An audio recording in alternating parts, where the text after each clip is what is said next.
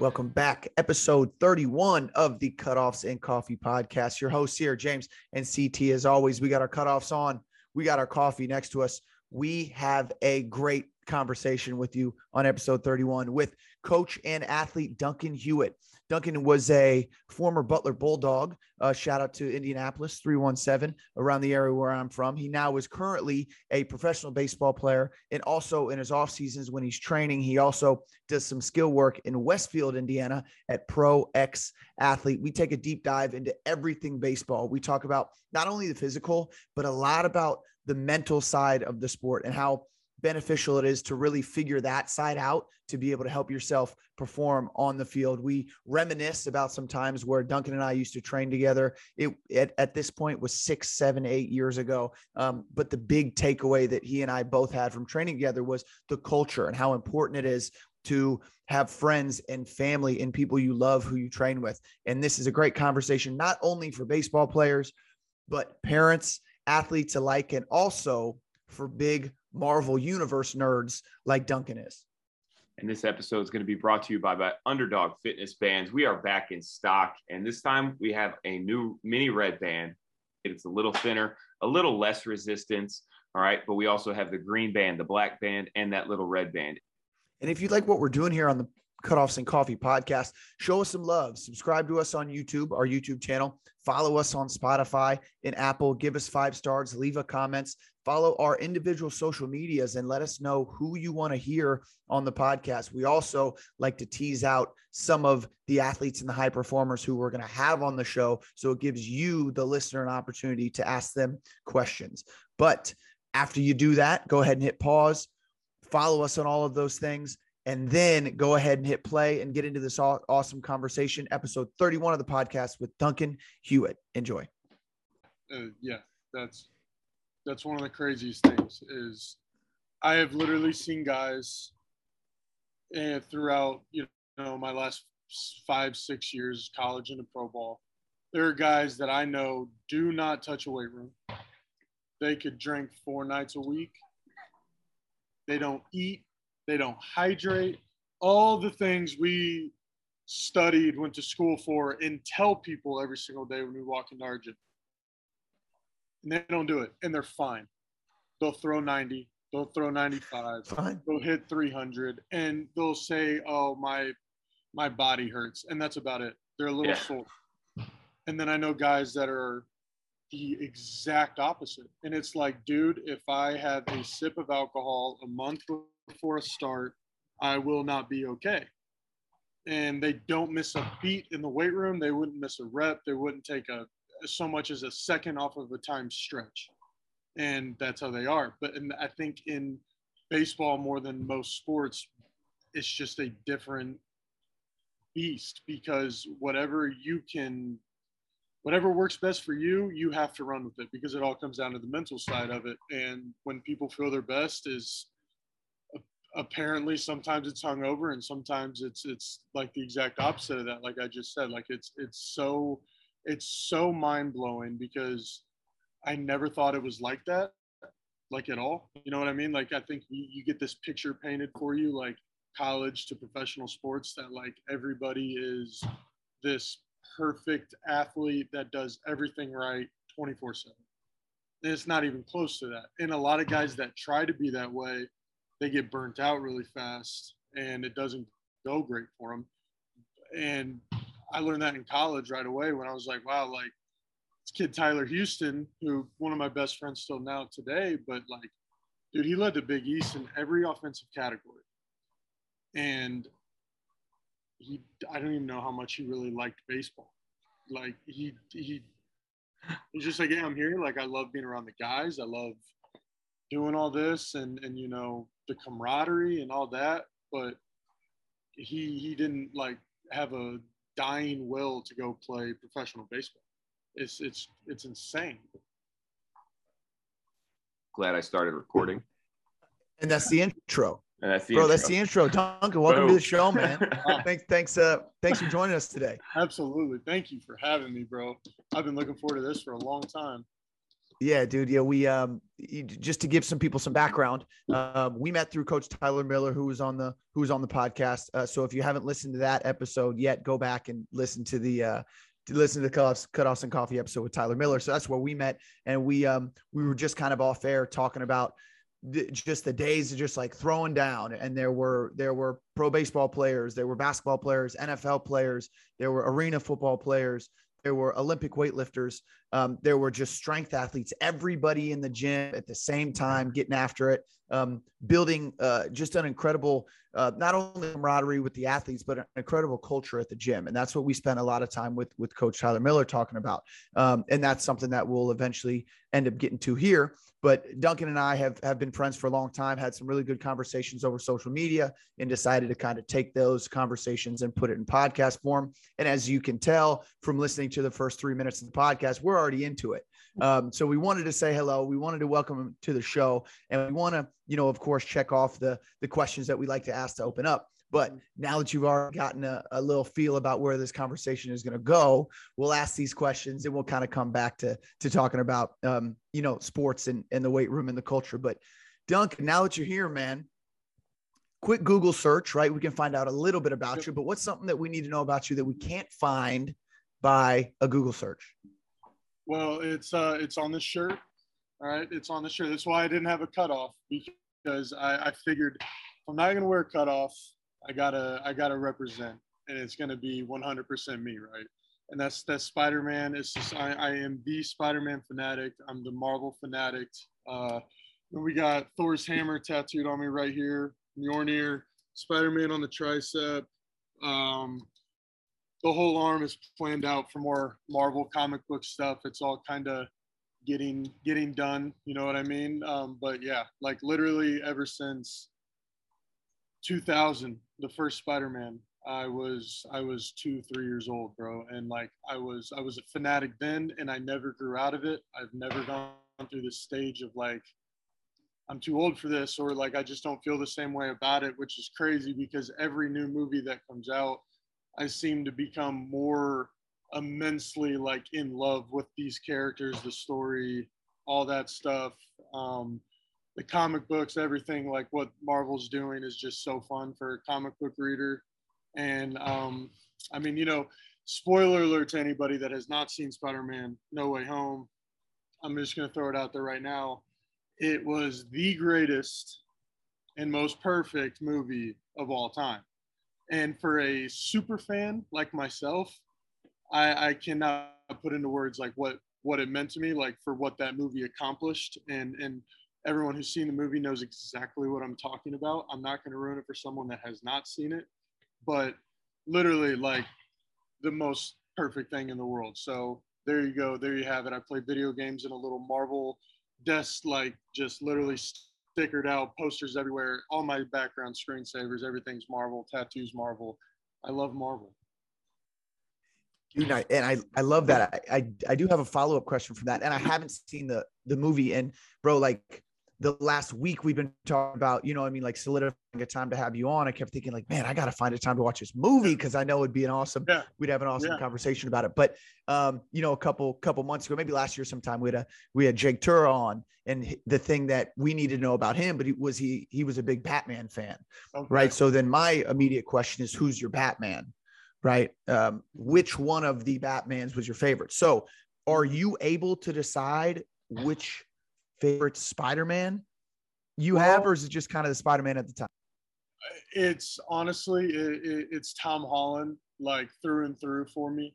Um, I I actually have a really I've really thought this out, like strangely, because um, honestly, another podcast that I like to listen to, uh, the direct.com. Um, it's uh, a guy from New Pal started it, and I had no idea until I started listening to him. But they did every Spider-Man movie in review leading up to Spider-Man No Way Home, which led to me really considering who is my favorite Spider-Man. And Tom Holland is probably the best young actor in Hollywood. Like the way he brings out emotion and and he really makes you care about a dude that is running around New York shooting webs at people. Like it, at the end of the day, it's silly, right? But he makes you really care about it and just you know the quips, the way he moves. He does a lot of his own stunts, which I can respect. I think that stuff's awesome. And you know that's not to say that Tobey and Andrew Garfield don't have awesome stuff about them, but Tom Holland masters both, both Peter Parker and believing that he's the one in the suit. So he takes it for me. Andrew Garfield's probably a close second as far as actors go, but you know, Tobey has the nostalgia, you know. Dude, what an impressive skill set that that guy has. Oh, um, and he's he's done a ton of different films that I've now kind of gone back and, and watched some of his other stuff. And James, this will make sense for the next question. Um, he's like, bro, where's where's CT going with this? But it takes so much talent, right, to be able to not only uh, optimize yourself physically to be able to do some of the stuff he's doing, but then also have to act, which is something I've gotten into in the last couple years, and it's way harder than than people think, right? Just like athletes, you see a good athlete and you're like, oh, that's easy, I could do that, and then you go out there, right, and you catch a bullpen for mm-hmm. you know a, a, a MLB starter right? Yeah. And then you realize how hard the catch, the, the position to play the catcher is, right? Same thing like good actors, right? You don't realize how good they are at acting because they make it seem so natural, right? And um, you know, I wanted to transition to this because again, like learning skills is so important, and I think it's so important that we continue to do it as we get older. And especially, you know, athletes like lifetime athletes like us, we're always trying to look to better ourselves and optimize ourselves. Can you remember the last skill that you learned or the last thing that you taught yourself or something that you're working on currently? Yeah. Uh, well, so juggling has definitely been a big um, as of late. Uh, I spent a lot of time on my off days uh, trying to learn how to juggle in the bullpen. I got it down pretty well. Um, but on top of that, a kind of a new one that I'm working on, and I actually work on this with all my with some of my young catchers that I give lessons to is we juggle together, but it's like a transfer drill for uh, throwing down to second base, throwing guys out. So got, I got start with one ball and I just throw it to him, have him transfer, throw it back. And then I give him two balls. Now that second ball, we throw the ball at the exact same time, and now you just got a ball cons- consistently coming at you.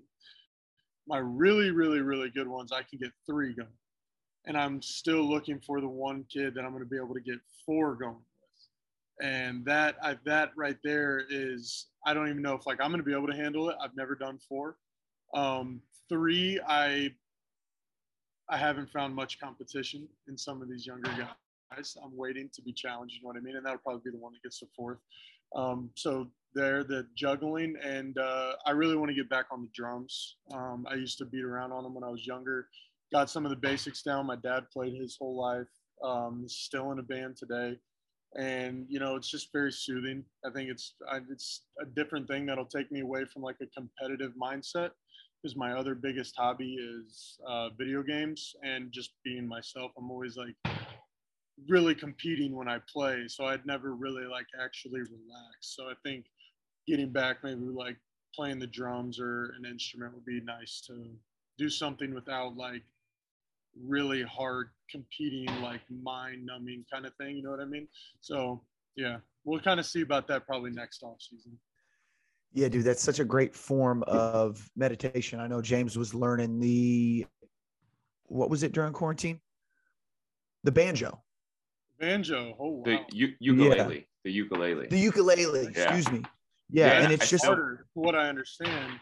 Yeah, I still pull it out like once a month, but just for the same reason that you said is like it's so different than what I'm typically doing on a normal basis that it's just like you throw a YouTube video out, you learn a new song, you forget it the next day, but it's just yeah. like the process of being really bad at something that like you're so bad you can just kind of relax and just Absolutely. kind of play around and be a kid again. Yeah.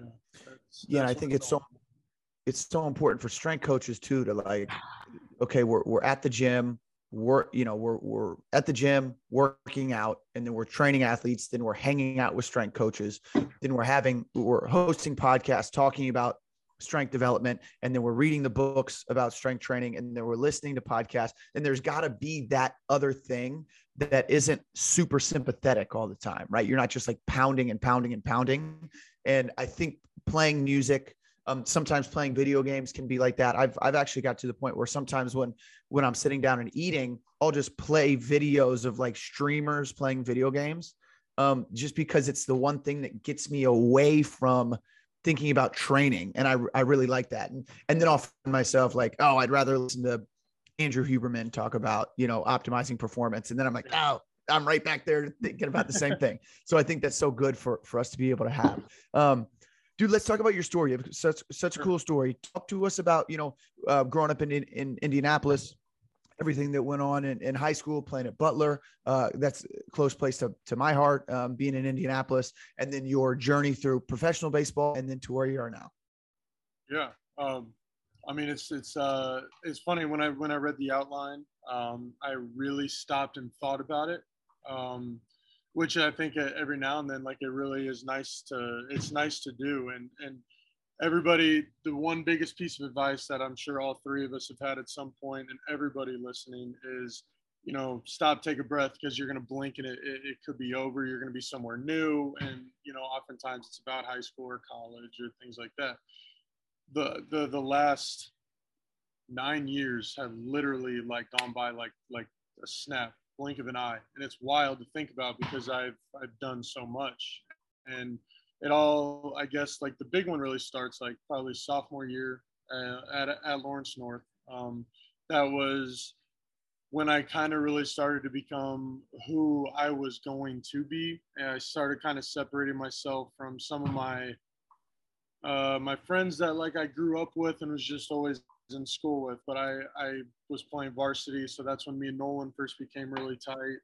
And I kind of started hanging out with some of those guys. And the environment that I was now around for the first time in my life was other people that really, really, really wanted to win. They really wanted to go play college baseball. And it was all they cared about. Quite honestly, I never had that a, a group of friends that were as serious about it as, as I was until I met those guys so then that really started to push me especially with them being older than me to really like start like working and not just like hey i'm gonna go get some swings or you know i'm gonna go throw a little bit. Like it was literally like nah like this is what you do every single day because of where you want to go and anything else that you might have going on like for me, honest to God, it was homework quite a bit of the time. It really took a back seat. My parents did not like it very much, but you know, it was what it was. And like literally, it was like, no, I'm getting this done, and then anything else that comes after it, it is what it is. And that's where I started to get that stuff. And then I got to force barbell, and I can't even like really put into words like the difference that that made for me.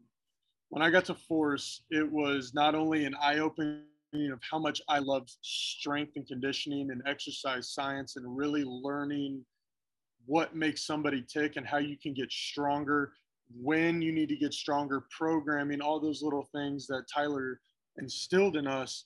But like being around you and all the the NFL guys, and then obviously we had our little baseball group and and uh, Nathan Barna that I remember his powerlifting days, like dude was throwing up insane weight. And it was like oh my gosh i'm around a bunch of like dudes right now. And i was like at the bottom like as far as like athleticism strength.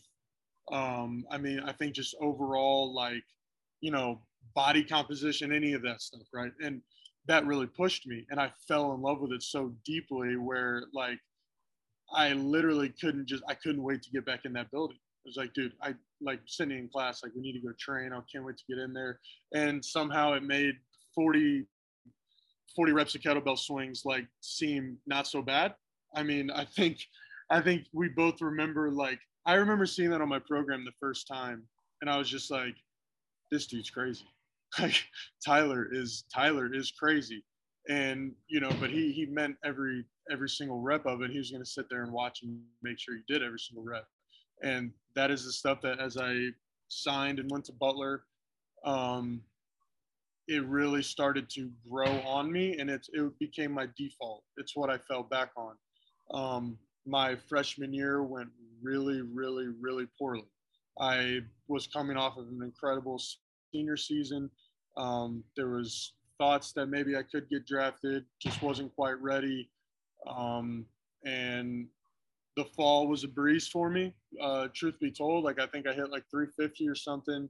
I earned the starting job, and everything was normal. I had never been on a team where I wasn't going to show up and be in the lineup. I was always the catcher. I was always I was. It, it, that's just how it was, and I, I nothing was different. Uh, and I started off the year really well in the spring. I was hitting like 300, hit a few homers. My first college homer was a game-winning homer, it was a pinch hit in the bottom of the eighth. Uh, came in out of nowhere. First pitch I saw hit a homer, and uh, so life was good. And then we went to our first conference weekend. Now college is different than high school because even though the scouting reports exist, people know you. People actually now have the stuff to get you out. Instead of high school, they didn't necessarily always have the stuff unless it was Ashe Russell that we would face, Michael Mackey, some of those guys. So Seton Hall in 12 at bats, I struck out 11 times. I got I walked once. I saw one fastball in all in those 12 at bats. And that one fastball I hit a homer foul. And then I got another breaking ball and I struck out. So I got slider after slider after slider after slider. And for the first time in my career, I was mentally defeated. Like, did not have an answer, did not know where to go, did not know what to do. And um, it was really, really challenging, really hard for a long time. Um, like, probably I'd say almost almost a year, a year long struggle of like fixing my what was going on in my head, maybe some adjustments that I had in my swing, stuff like that, um, and getting my confidence back. Uh, came back my sophomore year, got it right back um, eventually, and I think I hit like 350, 400 ish throughout conference. So I kind of really did the exact opposite as I did my the year prior. So then going into junior year, draft year, everything was looking great. Got off to a great start. Uh, 14 games in, tore my meniscus. Just you know, as as what what we know, I mean, it was just overuse. It was eventually probably going to happen one way or another. It was probably already at least slightly torn, and I just went down and block a ball, and it popped. I got up, popped again, and you know, I just played the rest of the game, and once the adrenaline and, and, and the caffeine and things like that got out of me, that's when the pain set in, and I ended up missing the whole year after that. Did not get drafted, um, and then came back uh, for my senior year, uh, and then boom, COVID. Same exact day as the day I got hurt, by the way, which is just it was wild. It was weird because I woke up that day and I had a little reminder on my phone um, that it was like my one year anniversary that I had set, um, you know, just as a kind of like a thing to be grateful for. Um, and sure enough, it was it was the day that the season got canceled and you, well, the world shut down. Uh, so then from there went back for a fifth year. So it was two extra years in college that I wasn't planning for. Um, and I ended up actually missing 11 games at the start of the year. I was academically ineligible. Um, that's a whole nother weird, fun, crazy story. Uh, it was it was less than a percent of a grade, and then you know I kind of just struggled a little bit, but then I went out to the draft league after that. Uh, played for Coco Crisp. Can't even uh, imagine like to put it into words like how much he helped me, um, the things I learned from him, and then after the draft, I ended up signing with the Utica Unicorns in the USPBL and Independent League, and now I'm I'm finally, in a sense, living like the life I've always wanted to live, playing professional baseball, waking up, training every day, and giving lessons when uh, when I uh, when I can. And it's you know like kind of all came to a, a real slow like pause almost. Like it seems like i was going going going like didn't know where i would be or things were just changing for a really long time. And this is like the first time that i've almost been just like on like autopilot where it's like all right i know what i'm doing and now i can just kind of go do it. You know what i mean? Yeah. And that is a quick cliff notes version of the story of duncan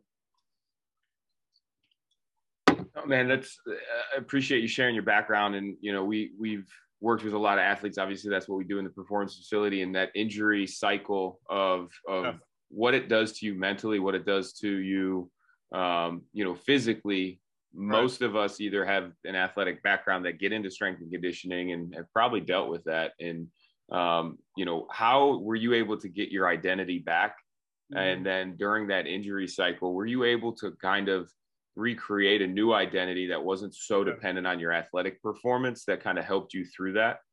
Yeah, I I actually almost I took a step back before I could take that step forward. Um, what happened was when uh, I got cleared to go, I actually started lifting um, more than I typically would at that time of the year. Now, what I was always full blown 100% in the weight room, but um, February to September, those were always like maintenance phase. Like I'm playing, so I was never really getting after it. So I had all that time of the year that was never truly programmed, and it was never truly meant to get stronger. Well, I wasn't cleared to catch and play, but I was cleared to lift.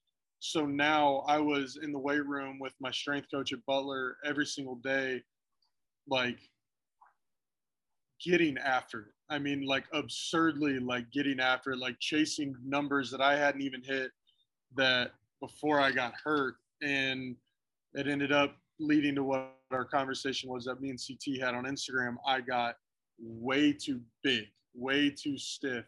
And I had to tone that back. And that actually is what led me to having to figure it out mentally because I kind of realized everything that it took, if that makes sense. You know what I mean? Like I had to, I had to almost get knocked down again when I thought I was doing the right thing to really see what I actually needed to needed to do. And, and typically I'll ask a question um, about a time in your career where you had a paradigm shifting moment um, yeah. about what you feel like strength and conditioning should be for an athlete. Um, is that kind of that moment uh, where you started perceiving what goes on in the weight room, yeah. uh, not to be like an X plus B equals outcome yes. um, from a athletic performance standpoint? Could you dive into that kind of concept a little bit? Yeah, absolutely. That I that is that is why um, you know I think like just with the first question of like kind of like my background, like I take it all the way back to force, like or or what I did at LN because I'm a firm believer that we all go through this process when we're younger athletes that you know we go through that first hypertrophy phase. And man is it fun. Like you don't even have to bulk right? Like you don't have to care about what you eat. You don't you don't care about anything. You are just for the first time you're lifting you're doing reps so your body naturally is just like i'm to get bigger now. And everybody falls in love with it. And that's what um, initially got me so in love with the weight room. But i realized that like when we get to college or professional sports we don't get told what to do after you get big enough or almost too big in a sense or what is your actual goal look like? So now you got to start kind of really being unique to who you are as a player especially in baseball. You know like do you really need to be 6'4 265 when you're 5'9 and your like best build might really be around 185 190 and it's not to say you're not going to be strong and that is where I started really looking at what we do in the weight room and what I was learning in college, what I was doing in college, like what my programs looked like, and it was all kind of like wishy-washy. You know what I mean? It was like straight out of the book sometimes, and that that wasn't by no means. If any of my three beautiful strength coaches at Butler end up hearing this, I promise I'm not talking about you guys. They know who I'm talking about. And it was like we had one program here, and then like the women's lacrosse team had the exact same program. It was like, okay, like, what's the point? You know what I mean? Like, what is my why? What is what is the reason for all this? And you know, now when I look in the weight room and I see a baseball player that is, you know, big and he's strong, but his form is horrible. It's just, you know, he's belting up to squat 225 or he's he's hit, ripping smelling salts. Smelling salts are all of a sudden some huge thing in, in, in baseball world. And you know, they want to hit like like a two two twenty five bench, whatever it might be. I'm like, where did you learn this? You know what I mean? Like who told you this is gonna make you hit better? And and it's like it's honestly something that I don't even really think I have like the straight up answer for outside of what we make still seem to be the right way or seem to be cool or or if people just straight up aren't getting the right direction. But it's really really interesting and honestly really scary because a lot of guys are getting put down the wrong path because of it. Yeah man you you you bring up a couple good points there. Um and james was it i don't know if it, we were recording yet but you had mentioned you know something along the lines of when i get you know, throwing the ball around and I get in the weight room with these big leaguers, we start to realize how unimportant our job is sometimes as strength coaches. And and and I think Duncan, all that stuff that you you went through when you were in the weight room and you were getting big and strong and you know every and, and it push this, push this, take the salts, lift more weight. Um, I think we try to justify the reasons we do things as yep. strength coaches and say because we want to be the ones who said i did that. Look yep. what i got with my athlete right? Which is like a which is a funny thing. Like no this was an athlete this dude was away an athlete way before you were but right. no my athletes i'm doing this. Like i got him to front squat 315 right? Because we need to show that there that somebody's paying us and this is why they're paying us to be able to get this. But what ends up being the only thing that matters is production on the field right? And like how can we be better do you think from your from you know what you went through? How can we be better in communicating that point as strength coaches to athletes to, to let them understand that listen like yes this is important to stay healthy for longevity purposes for cardiovascular purposes. This is very important. But the most important part is to be better at the skill of your sport. How, how can we communicate that better that's that is a perfect question because I think that if if there was um, if there was a blueprint for it, you know, I think there'd be a, a, lot more people knocking at the big league door. You know what I mean? Like yeah, be, that's a great point. More challenging to it'd be even harder to get there because I think the way that we can go about it is is not the relationships yes like i think that stuff's important like having them trust you but i feel like that's kind of just surface level. Like it, it's really understanding you know who you're talking to and what is going to make them understand it and click with it because i think a lot of times some of the knowledge that we might we might spread is almost wasted when you're talking to an athlete that at the end of the day could care less if their career ended tomorrow. And that is a very challenging thing, I think, to find where, you know, you want to tell them, like, hey, like, dude, like, I, like, this is the way almost. You know what I mean? Like, this will really and truly, like, put you next level, like, really help you take that next step. And they're like, I don't really care if I take that next step. You know what I mean? Like, I, it is what it is. And they might sit there and say, like, oh, yeah, yeah, yeah, for sure, for sure, for sure. And then, you know, they, they post on Instagram or something about it. But it's the ones that like really love it and they really, really, really want to make it to that next level. Like it's almost like finding them and it's and just kind of being like, hey, I'm gonna I'm gonna tell you to do this and you're gonna lead the way. And people are gonna want to see you do it and they're gonna be like, oh, it was right all along. You know what I mean? I don't think it's something that you can herd everybody to do. It's almost got to be like you know, someone goes and does it, you're secretly behind the scenes, like pulling it and making it all happen. And then everybody sees it and they're like, yes. Because, you know, I think that's how, uh, sadly, that's how things go. Like if LeBron came out tomorrow and said, this is how I train, this is exactly what I do, and it was a full on program, there would be thousands, thousands of athletes, not just basketball players, like, hey, well, this is what I'm doing. You know what I mean? And I but then that, how much? Sorry, go ahead, Jen. Yeah, and I think that is a great like tie into the concept of right uh, you know as a strength and conditioning coach is it more important for us to get an athlete to fall in love with the program or fall in love with yeah. the process of leveling up as a human yep. and and because you know we talk about it a program is just letters and numbers on a piece of paper uh, but falling in love with leveling up as a human that involves a lot of different things outside of what we do in the weight room and you know our effect on the athletes that are in front of us um, hopefully if we're doing a good job listening and hearing those conversations and, and communicating that that we can actually help them make better choices yeah. because they want to make better choices outside of the performance facility um, you know you you see um, you, you've seen professional level athletes that you've worked with you're a professional athlete uh, but you also do lessons with younger kids. Yep. Um, what are some of the things and moments that you've seen that really just like spark kids' attention, like the youth kids um, yep. that start to understand that, like, oh, I can level up as a human um, yep. versus like, oh, I need to do 10 blocking drills today because coach told me to? Yeah. Well, um, it's actually funny. I have a perfect example is uh, last night. Um, so I have I have a kid that I have a few times a week, and I always know how much he slept the night before based on literally his facial expression when he says hello. It's either like there is no soul inside your body, or you are a 10 year old.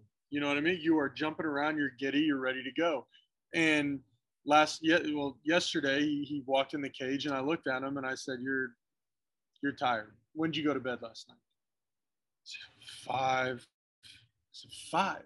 Would you go to bed? He said new season of Apex came out. He was playing all night. We woke up at like three today because they didn't have school. They had like a built-in day or something. And I was like, dude, like, come on now. You know what I mean? So I had to kind of like give him the, well, I don't care how much you slept. You still gotta, you still gotta bring it today kind of thing. And he was really struggling with a specific drill off the machine that he does really, really well. And I kept asking him over and over again. I said, "Why are you struggling? Why are you struggling? Why are you struggling?" You know, he said mechanics or, you know, this or that. The ball was bouncing too high up on him. I just kept asking him, and finally he goes, "I'm tired." I said, "Yep, you're tired. So you did not sleep enough you are not ready to go, you're not properly fueled, your body is missing a lot of these things that it needs that makes you do these things with ease. And I just like his eyes like kind of like lit up. He was like, oh, it's like, so it does. He was like, that that stuff really does matter. He's like, but how could it matter when, you know, like I woke up hours ago and like I feel fine. I was like, well, you might feel fine, but like that doesn't mean like, you know, you're your sense of what's going on around you is okay or like you know your your ability to make decisions and like really do what we need to do as catchers like that stuff's all off. So we had this little game we play like where i slap his hands and he's got to move his hand and i just sat there and was just whacking him over and over again. And he was like oh my gosh like this is so weird you know what i mean? So i told him the next time i see him i want him to get full eight hours eight to ten hours a night before i see him and we're gonna do everything again, and I'm gonna we're gonna see how how that pans out. You know what I mean?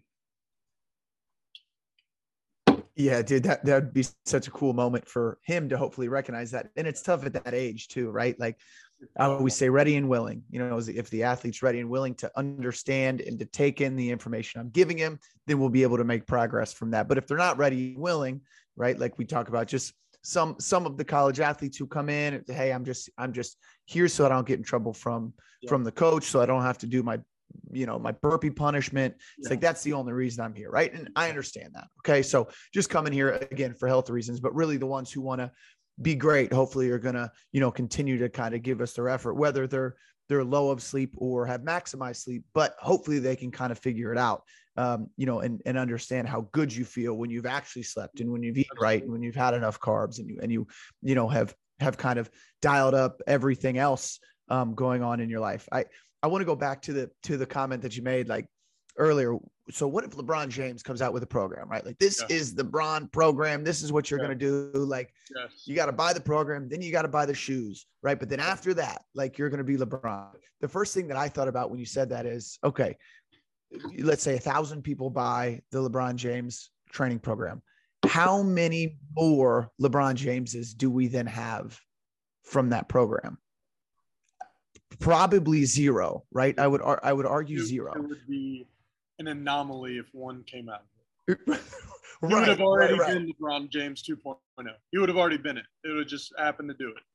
Right. And then it would be, you know, the the individual behind the whole thing selling the program, making all the money from it is the only one who's actually benefiting from the program. So again, it kind of goes back to like what really matters. And it's cool to hear that you're doing those things in the cages. Like I'm okay, I'm not just saying, you know, Mitt's got to be here. This is how I field this ball. Like you're doing things like having those deeper conversations of, hey, this is happening because you are underslept hey, this is happening because you didn't get as many wins last night in Apex season three as you wanted, and and all of those things, right? Um, what are some of the things that you've seen? And again, this this can be the athletes you've worked with or yourself that have kind of driven you to come back, like you mentioned at Force, it driven you to come back into the into the gym or into the skill work um, because it was more fun and it was thing that you enjoyed as opposed to you know just monotonous four by tens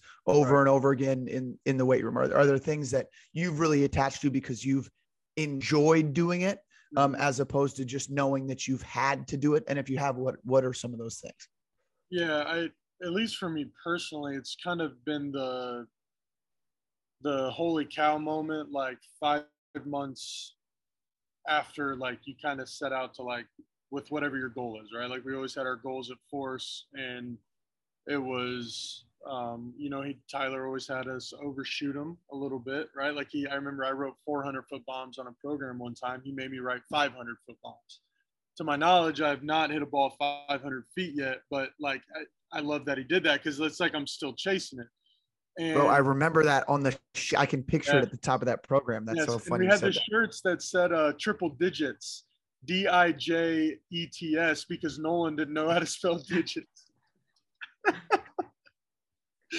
Oh my gosh! It's so yeah, yeah. Remember it well. Amazing. Yeah, yeah. And it, it's it's literally it's it's those things like it's those goals. It's those like oh my gosh, like this is starting to pay off moments that just suck me right back in every single time. And you know, like it, it's finding that I still have that shirt that says triple digits, and I remember wearing it um, into the gym one day, and it wasn't even like a lower body day, but I just felt like I had to squat. Like I had that shirt on and I was like, I feel like I got to squat today. Like it just just for for the culture, force barbell, I'm squatting today. And and it's those those itty bitty things because I think about when I first walked in that building, I could barely squat to parallel, let alone actually get good depth and get a good rep in that would actually help me. Like I first started squatting a PVC pipe until I even got under a bar. Like Tyler wouldn't let me until I could do it right. And it's like, oh my gosh, like it's just so crazy to see where, you've come and, and and then you know all these little goals that kind of become in the off season. Like uh, this year, it was, um, you know, I just simply wanted to learn how to program a professional off season for myself better, and I'm I'm learning a whole lot about it. And it's just those little things that I think it's just you know, I proves that I love it. I think, in my opinion, because like it's never felt like work to me. It's just like, you know, something I get to do. So, you know what I mean? With yeah, I mean, like, so you're programming for yourself, and I think that's like probably the hardest thing I've ever like tried to do and i always fail miserably at it. Um, what are some things that you've in this off season enjoyed or what are some things that you put down on paper that you were like nope i'm not doing this i uh well it's funny. I really really enjoyed um my like triphasic set that i did. So i i love doing triphasic. I've done it the last three off seasons and i i think it'll be a staple every single off season for me. Um, but what I learned is that I did it way too early, like scary early in my off season because I'm still almost two, three weeks away from leaving. And I did this like over a month ago at this point. So I was almost like close to like peaking and getting like really, really ready to go. And I still had so much time until I even had to leave. And now I was just used to having to be ready by February. So I loved that part because it's my favorite program, but I did it very wrong. The one thing that I put down on paper, and I think I've put it on almost every single program, and I go like two to three weeks at a time, and then I try and switch some stuff up. Is uh, that these these like planks that we used to do at force, where you like force yourself into like perfect posture and it's like you don't really feel it until you find it and then you find it and you're like oh my gosh i'm the weakest human being alive. I keep putting those on my program as if i'm actually going to do them like every single day and i don't i don't like i i don't know what it is but like i see it and i'm like ah yeah but you know like i did that one thing and it was quarter so i guess that'll work. Like it's i keep running from them Bro, that's so funny. Ready and willing, right? Like, so James and I are the lunge guys now, right? James is 140, 40, 41, 100, 141 days straight of 15 minutes of walking lunges. Ends up being, you know, about 800 meters.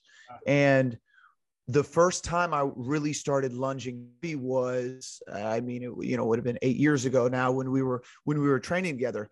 And I always told myself I needed to do it. I should go heavier. I should go heavier. And I wouldn't. And I would never even, I wouldn't pick up 50s. I would get screamed at for not picking up 40s. Now I'm almost 35 years old and I'm doing lunge workouts with 100 pound dumbbells for reps, right? Like front squat grip, reverse lunging for 315. And I just wasn't ready to understand the importance of that, of that exercise. Yeah. Um, you know, and, and it's, it's not without the coaches trying to get me to to do it. It's not without the athletes around me lifting heavier and me wanting to chase them because all that was happening. But yeah.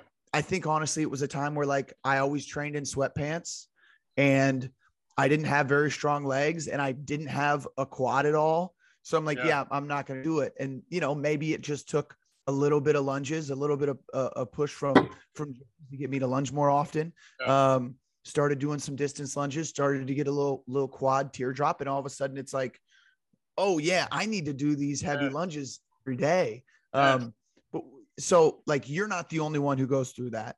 We're not the only ones who go through that. If you're listening, we understand. We understand it. Just you know, take chop away at it here and there um, do it when you can right? But also if you know it's super important you should you should do it more often. Um, dive in a little more because you you talked about how excited you were about the the triphasic training. Yeah. um, we had a we had greg herseg a, a volleyball coach on a couple months ago and he talked about it and then james asked a great question. He said what's your favorite and what's your least favorite um, you know part of of the of the training? And um, so i want to hear those your, your favorite and your least favorite. And then i also want to hear how you use that for for yourself. Okay um, well easy. My favorite is the eccentric and my least favorite is the iso I, I man I, I i don't know how many people will disagree with me there. The isos suck. They're not fun. They're boring seven seconds seems to be 30 seconds like i need I, I put my my my phone in front of me as like the timer, and I swear like it gets to five, and it just doesn't go anywhere. It's just like just stops. It stops, and you're like, oh my gosh, like it turned off. It's got to be seven seconds, right? But so yeah, and and the way I I've used it for myself is uh, I actually three years ago I had a strength coach Will Birch at Butler, and he was the one who first introduced me to triphasic, um, just straight two weeks, two weeks, two weeks. And quite honestly, like I looked at the program and I had never heard of it, never seen it, and I was like, doesn't look like we're doing a whole lot. Like it kind of just looks like, you know, we're gonna we're gonna focus on this, and there's not a whole lot of accessories to it. Like, what's the main purpose? And he was like, bro, just trust me. Like, you're gonna feel quicker, you're gonna feel faster, and you're really gonna feel more stable. I was like, okay, you know, I mean, whatever, sure. And and sure enough, like we went through the program and we started um, maxing and testing. And on a day that I had class for five hours, three hour practice, and couldn't tell you how really well fueled I was, I hit 605 on a deadlift for three, and I couldn't believe that I did it. I mean, I literally like my earliest testing on that had probably been around 500 to 520. So this was like a gigantic jump, and it moved really well. So immediately I was like, all right, this program, this is it. And now I've integrated it where I'm not necessarily chasing those insane numbers, but I was ch- I'm chasing always how I felt after that program. So uh, you know the I go three weeks now that I have a longer um, a longer schedule, a longer off season. So the first week is uh, a higher tempo with very lightweight, like ex- like like honestly almost like 50%, where I'm really holding whatever position I need to hold like perfectly to a T. Then that second week, I do that exact same tempo, but I'll take it up to about 60 to 70% based on how it feels.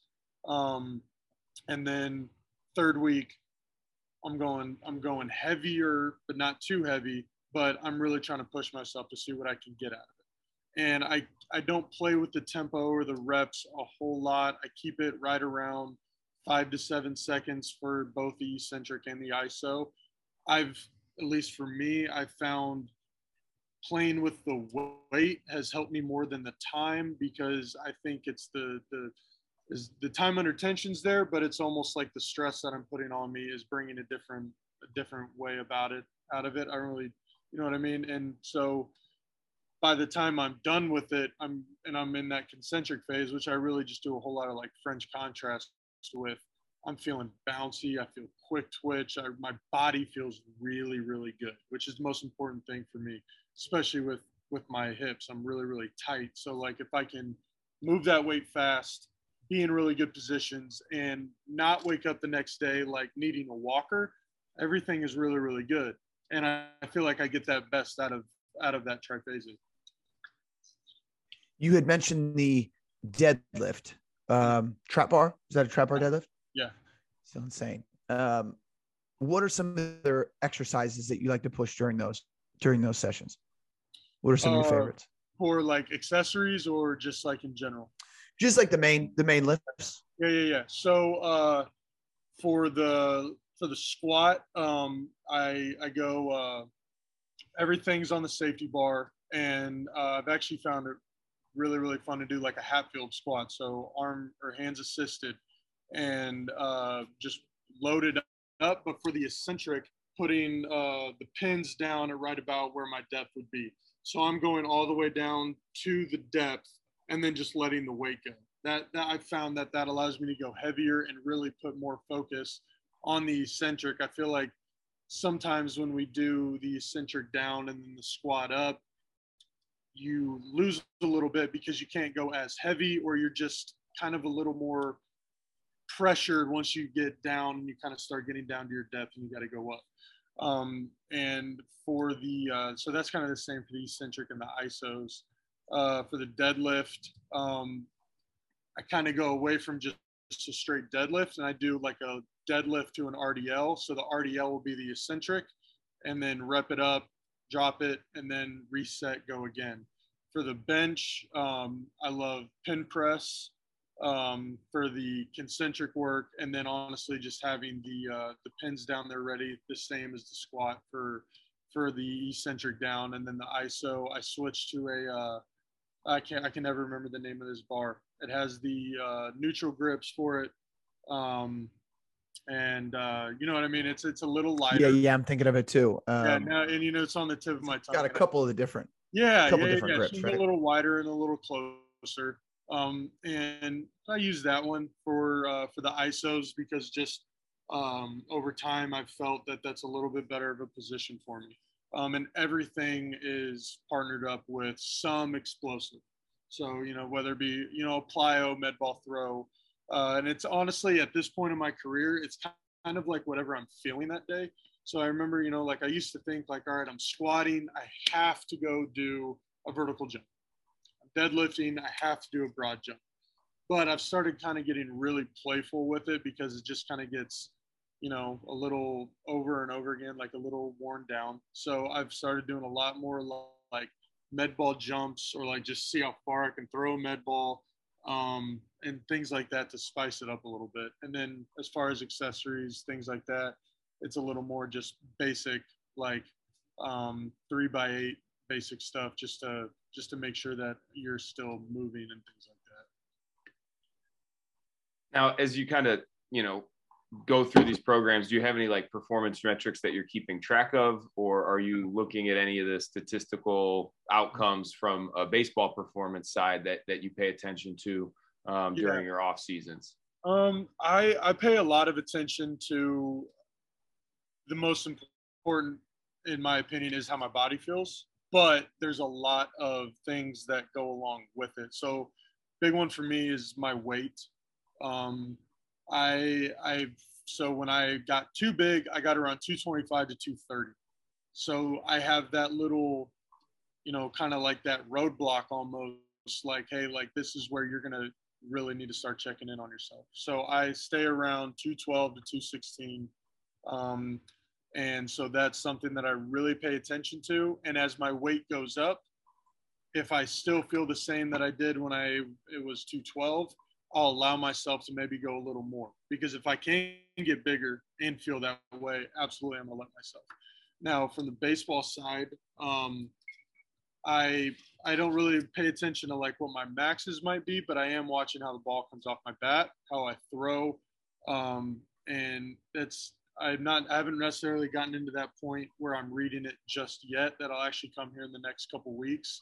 Like we use Rapsodo TrackMan to see exit velos or or you know the pitchers already use it all the time like for their mound velos when they throw bullpens and things like that i think that stuff is a like just it's a right away it's an indication of like where your body's at because eh, i don't think i'm i'm to train and just all of a sudden start hitting 130 mile an hour you know laser beams at, at the plate but i do know that at one point in my career i averaged around 95 like to 98 so this year, if I'm averaging 98 to 100, something's gone in the right direction. And kind of, I want to tie that into, um, you know, being being a catcher. Um, you actually can have a different perspective on like pitchers off seasons and how they work. Um. You know, I, I we see this so much just plastered all over social media, whether it's, um, you know, this account or this account or this facility, this facility of like we're still kind of early in the like you know later into the off season, but like yeah. guys are just going max effort velos year round yeah. from a pitching standpoint. Like, do you ever get to like be teammates with guys that are like posting these videos of them throwing 98 pull downs and then yeah. they get into season with you and they're like 90 to 91 off the mound and like like is that common or or is that it's, just you know it's it, too common yeah yeah. And, and, and why do you think that happens? And and like where you know where are some of the mistakes along their path to yeah. prevent them from like sitting at 93 versus like this huge peak and flow with with, with lacking consistency? Yeah. I mean, uh, well, you know, if, I mean, if you think that we've like done a deep dive at all up until this point, I think like this is this is probably it right here, right? Like this is like this is the conversation that CT and I like started and and wanted to get into, it it is unbelievably common to see it nowadays. And like dude, the other day, I saw 2024, so it's a sophomore in high school. Getting a getting he has a shirt off, he gets slapped on his back like he's about to hit a 500 pound squat. Sprints 10, you know, 10 steps and and throws the ball as hard as he can. It's like 70 something. And I remember just thinking to myself, like, like, is this really like what our culture's becoming? Like, is this what we're doing? You know what I mean? Like, this is what we're worried about right now. And and it's almost like embarrassing to be quite honest with you. Now, properly programmed at the right time, done the right way, if it works for you, I have zero problem with it. Like to each his own, man. Go do you. Like like I said at the very beginning of the podcast, like if it works for you, it works for you. But the issue I have is posting it on Instagram and saying, here's your formula. This is it. This is what's going to get you to wherever it is that you want to go. Because there are way too naive the kids out there, man. Like they're going to see that and literally think Yep, cool. I got no one to teach me, no one to show me how to really do it, but saw it. Cool. We're gonna go do it. And now you have a bunch of kids that are getting hurt. You got kids that are just way outside of their knowledge, doing things the wrong way. And on top of that, the community, I don't think there's ever been a bigger divide in in the baseball community because everybody has the answer. Everybody has a secret formula. And it's not just for the the pull downs. There is a fun trend on Twitter. I don't know how much you guys have seen it or if any of your guys have brought it up. Is is uh, is guys that literally are saying they reinvented the way people hit. So instead of swinging, you swing backwards, you snap, you don't externally rotate, you don't use the ground, all these things that are literally basic science. Don't even get me started. But you got people that literally argue about it day in and day out. And I can't imagine being a younger athlete seeing these things and basically having to pick a side. And whichever side you choose, it's like, good luck to you, kid. You know what I mean? Like, you chose this path. Now do with it what you will. Like, hope you make it. And it, it's just, it's so wrong. It makes no sense. Because it's so much easier to argue programming over Twitter than it is to actually go in a gym and see if the energy is the same way that it was like when you walked into force so many years ago and i know we keep bringing these up and and yep. ju- you know again context for the listeners it's just a place where like people fell in love with the process right and and again it can be a gym it can be a it could be a, an elementary school it could be a basketball court it could be you know like a, a fenced in play area whatever that place is for you this was one of those places for us. And it's it's so easy to just argue about that stuff on on Twitter and on Instagram and flex about what you know and what you can do, but it's very hard to feel and create the environment that is created in those places where again in our situation it was a gym but for everybody it's different where athletes can go in and feel comfortable and feel like family and fail in front of people yeah. and come back and be confident and trust other people. Um, and that I think is why everything keeps going that way. And you know, unfortunately, it's not just in baseball; it's in it's in football, it's in other sports. I'm sure it's in combat sports where people just want to say like, "Hey, I know this. This is the way to do it," but nobody wants to talk about like how, like you mentioned, like how about all the athletes getting hurt from yeah. trying all these things and never selecting one thing to stick to because we know if you spend some time sticking to something and do it consistently and you do it with intent, you will have progress. Yep. Period. We we understand that. And anything, anything you want in life. Um, but that doesn't make as much money or give you as many followers or give you as many likes as it does if you say, Hey, this is the way to go. Yeah. This is what you have to do. Right. So what are you doing to to to try to help that because i know there are things that you know that that we try to do on a daily basis and you obviously already having these conversations mm-hmm. is helping that yeah. process right so like what like what are you able to do on your platform and with the athletes you work with that you're able to kind of help them steer through what's right and what's wrong out there yeah. well uh, honestly like i am i am as like straightforward as I possibly can be with anybody and I never turn it down. I turn it up when it's an older athlete, so a high school kid. Like if I get a question, uh, I, I do not hold back. I, I like you know like there's some guys that'll come up to me in here, whether it's about catching or hitting, and and you know they say, hey, I've been told to do this, and I know for a fact that it will cause more problems than good, I'd straight up tell them, I don't care who told you that. That's wrong.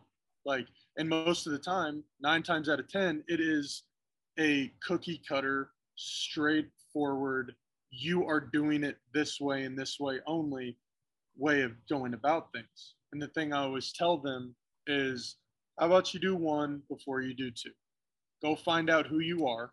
Go find out what your swing might actually be, what your what causes the problems that you might have, and then come back and talk to me or go and see if you want to work on something such as this. And with the platform that I have, you know, as far as, you know, Instagram, Twitter, and things like that, I think, you know, I make a lot of people mad sometimes. I really and truly do. But it's because, same exact thing, I don't hold back. If I see someone on Twitter that, you know, is not good for an athlete, like I say it. And and it makes a lot of people really upset. But you know the ones that get upset they, they feel personally attacked. And they feel personally attacked because they've probably been doing that. And there's a big difference between sharing advice sharing knowledge throwing out tips and saying you're going to go do this this way right now there you go boom and that's what people do and that's where the disconnect is it's like i coach i help I, I share knowledge, I give advice, but you'll never hear me tell a kid like, if you don't do this, I'm not going to talk to you.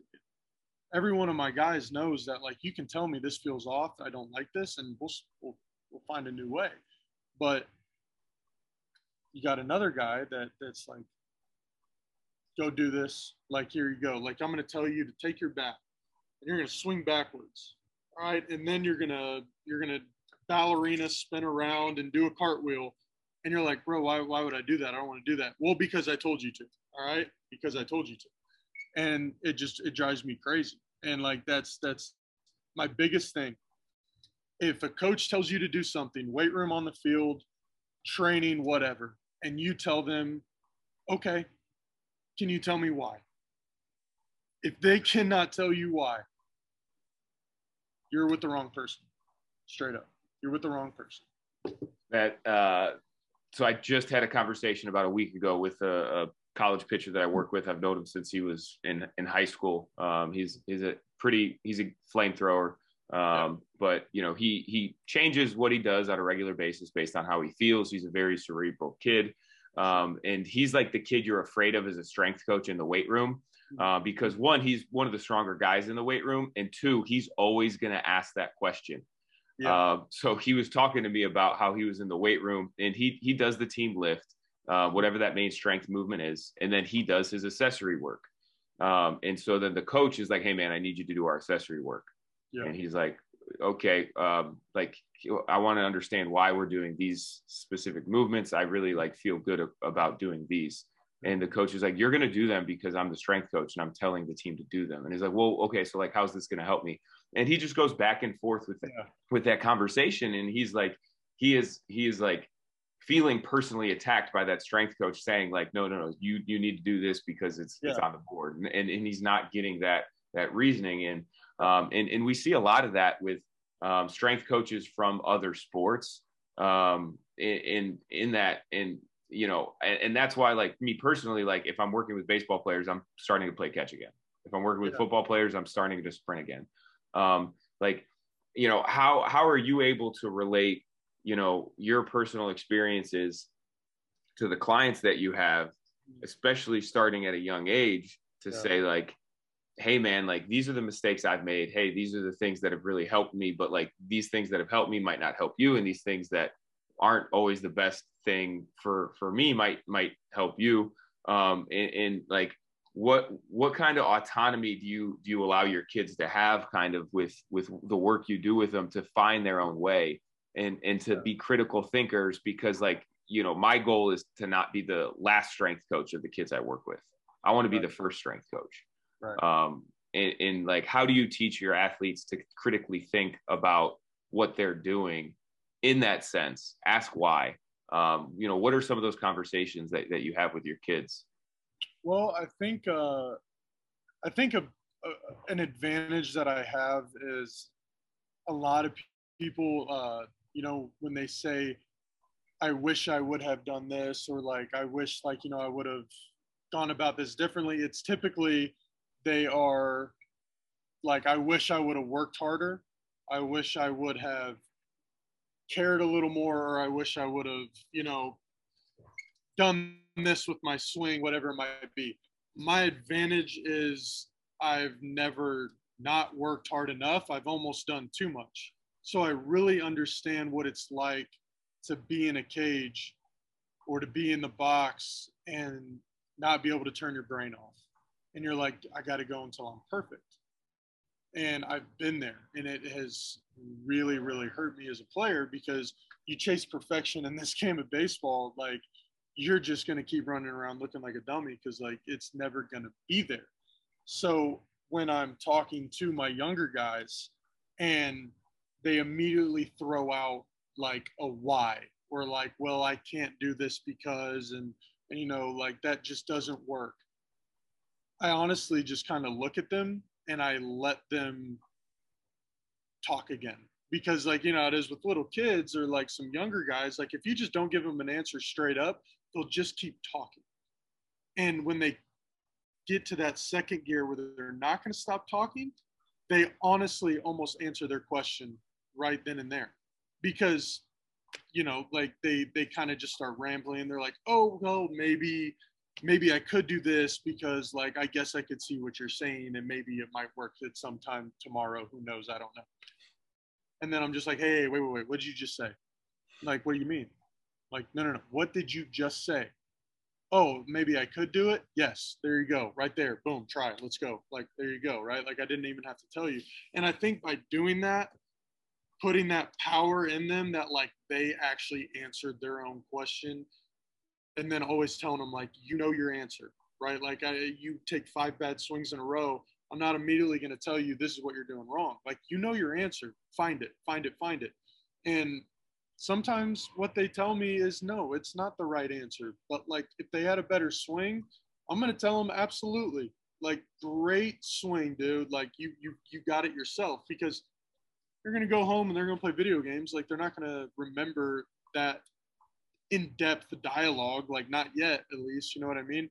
So like that confidence that starts building in their head, and that like, oh, I can do this on my own. Almost like I can really problem solve, and I can like feel things out. I think that goes a really, really long way. And teaching them that is more or less just like letting them do it, not beating it out. Yeah, bro, that's such a good point. We see it a lot just at an easier level, like ex- exercise selection. Yeah. You give kids a autonomy of, hey, you just gotta you got a squat variation, and then they'll get after a little more, right? Or, or then even when it comes to asking questions, they'll say, hey, what's a single leg dumbbell RDL? Yeah. And you'll say, well, you know, you know the answer to that. Why don't you tell me what you think it is? Yeah. Oh, well, I think I stand on one leg and hold a dumbbell and then do an RDL with it. And you're like, oh my gosh yeah. And my thing is always like, you should, dude, you should take my job.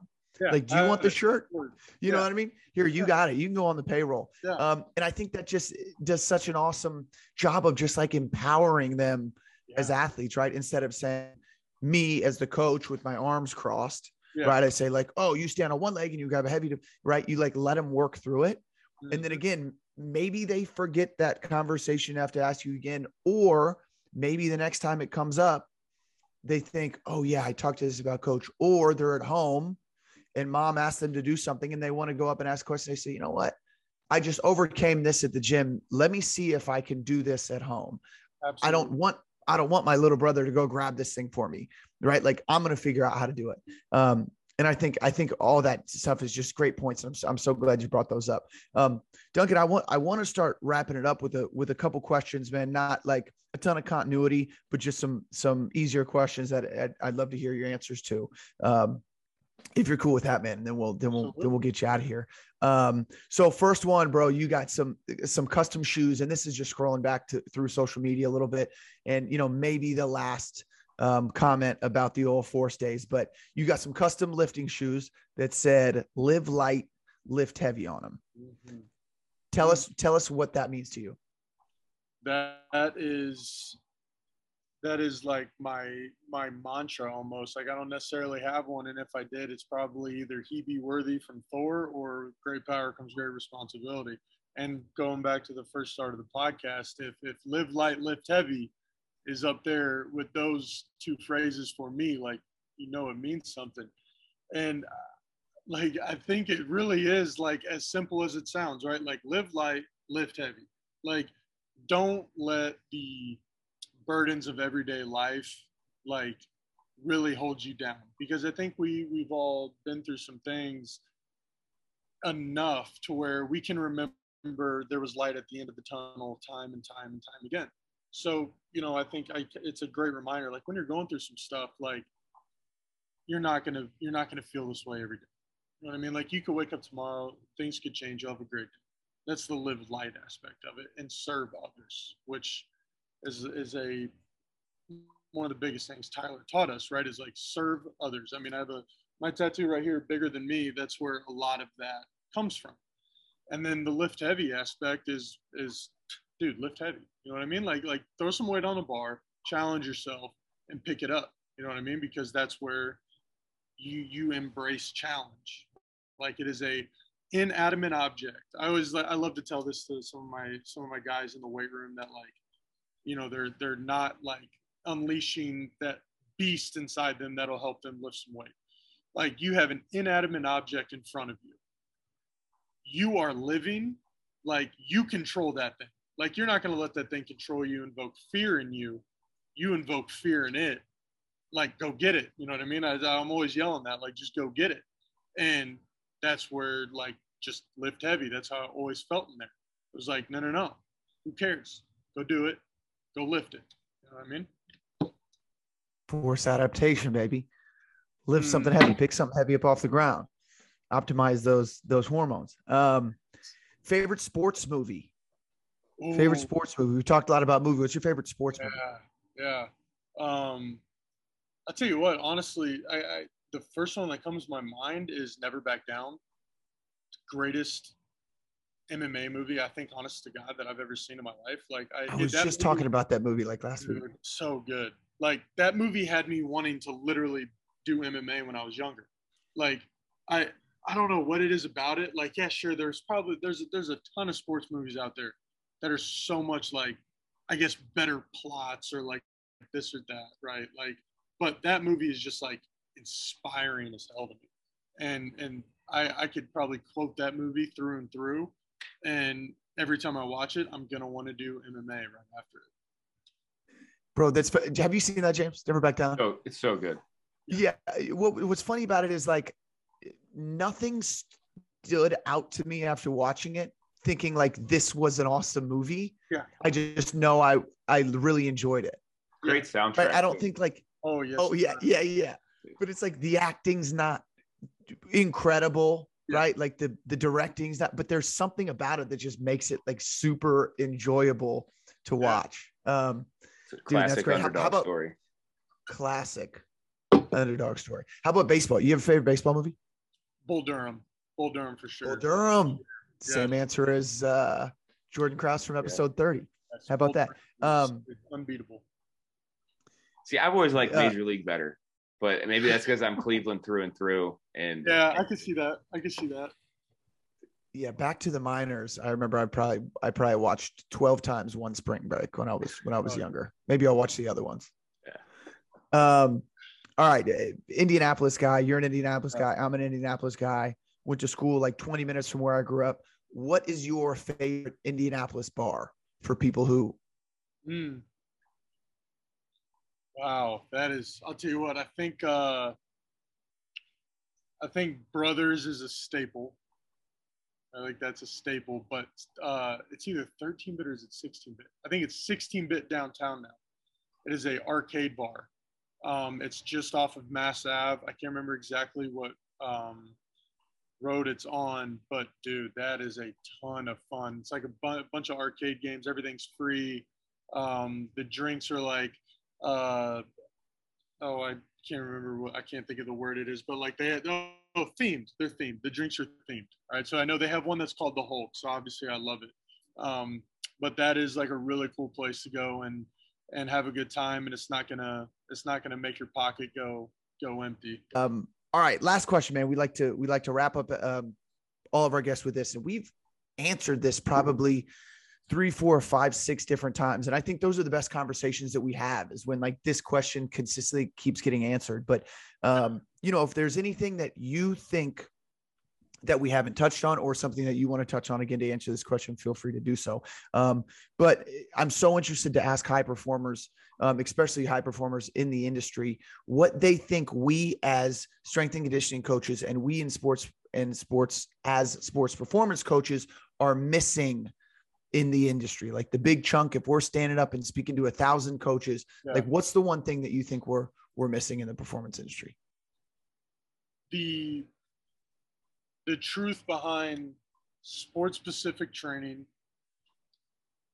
or bodybuilding training or powerlifting training or your basic just model of a program any one of them could be right any one of them could be wrong.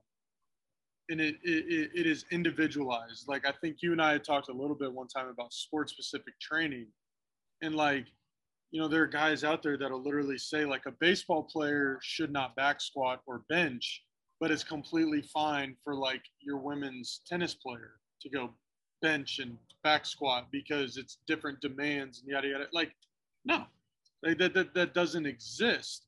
Like it is way more individualized towards what we think the mantra or the stereotype needs to be versus individual individualized for the athlete and it might require a little extra time, a little extra work. And I understand, especially for college strength coaches, high school strength coaches, you only got so much time in the day, you only get so much time with them. But spending that extra day where you might not be lifting and lifting heavy, and the guys, girls, man, they might be getting a little annoyed, but going over like mobility, how you move, trying to see everybody and how they move and that goes a really, really long way because if you can get some type of assessment done, some type of understanding about who you got, now maybe you know who your athlete is that can squat, that shouldn't squat just just yet, and then you go from there. Versus, oh, you play baseball? Eh, no bench, no bench. You're not allowed to get big. You're not allowed. Just stop. Like stop right there. Oh, you play soccer? Like why would we ever like get any type of like strength thing done? Because all you do is run.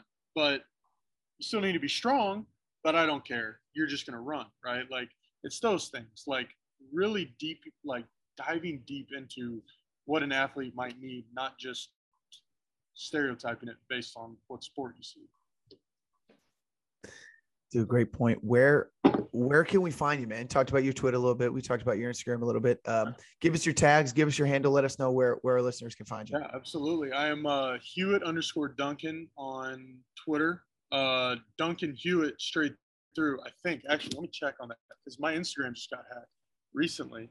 So my name was changed to the only real Duncan something. So I had to, I had to, I had to fix it. Sounds like something I would do. Did I hack yeah, it? I know, right? yeah so on Instagram, I'm Duncan Hewitt underscore. That was that was right. That was the one that I was able to get. Yeah, I uh, and you know you'll know it's me. I have like three accounts on Instagram now. One is from when I was really young. That one is is uh, private.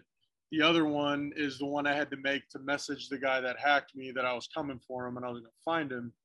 And then the one now is the one that I, I use, and you'll see it because you'll see Spider-Man stuff uh, some some other Marvel stuff, and a couple homers on there. So that's the one. That's the one.